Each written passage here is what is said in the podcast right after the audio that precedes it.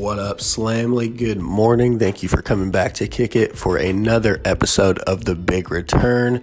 But I have a little bit of uh, a little something different going on today, guys. I was trying to make the podcast uh, last evening, and there just was not enough information out uh, about the games for today. And there was also not, you know, I didn't see any of the money lines out. A lot of the lines were turned off.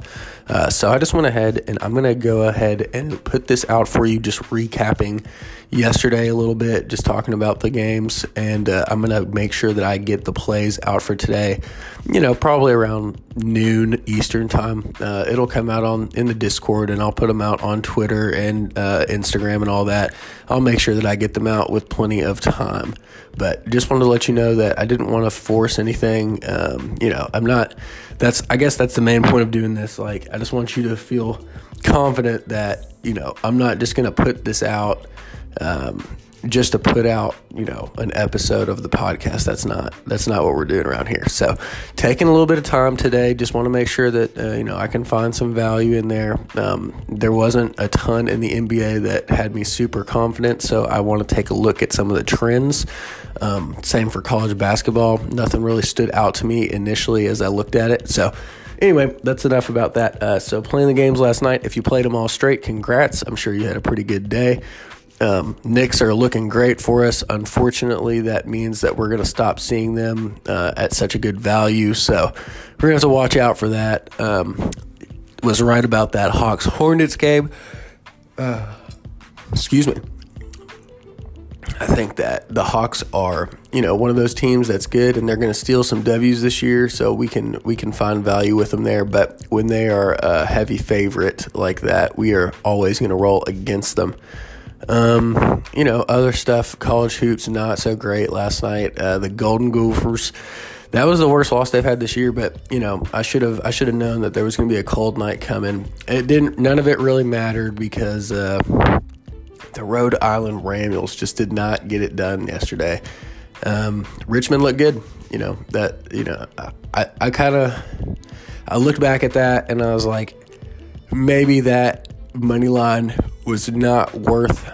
You know, I, I just I didn't think that 2020.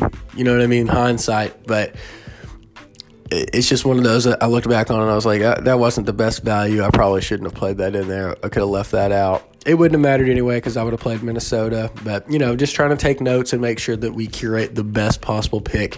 Um, really trying to get away from this 50 50 nonsense.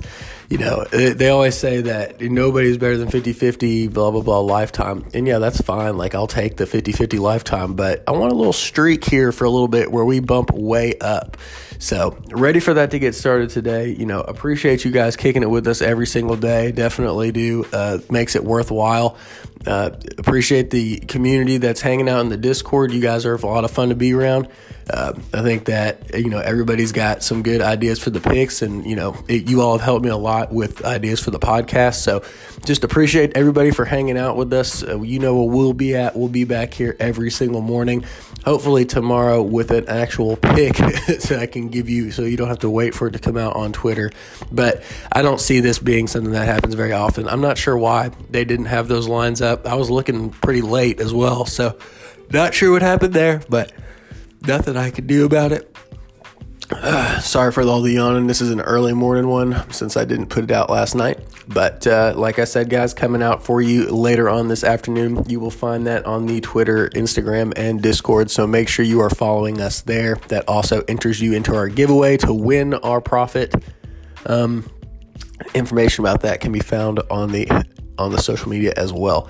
But enough about that, guys. I will let you all go. Appreciate you kicking it with us today and watch out for that to come out. I will see you tomorrow.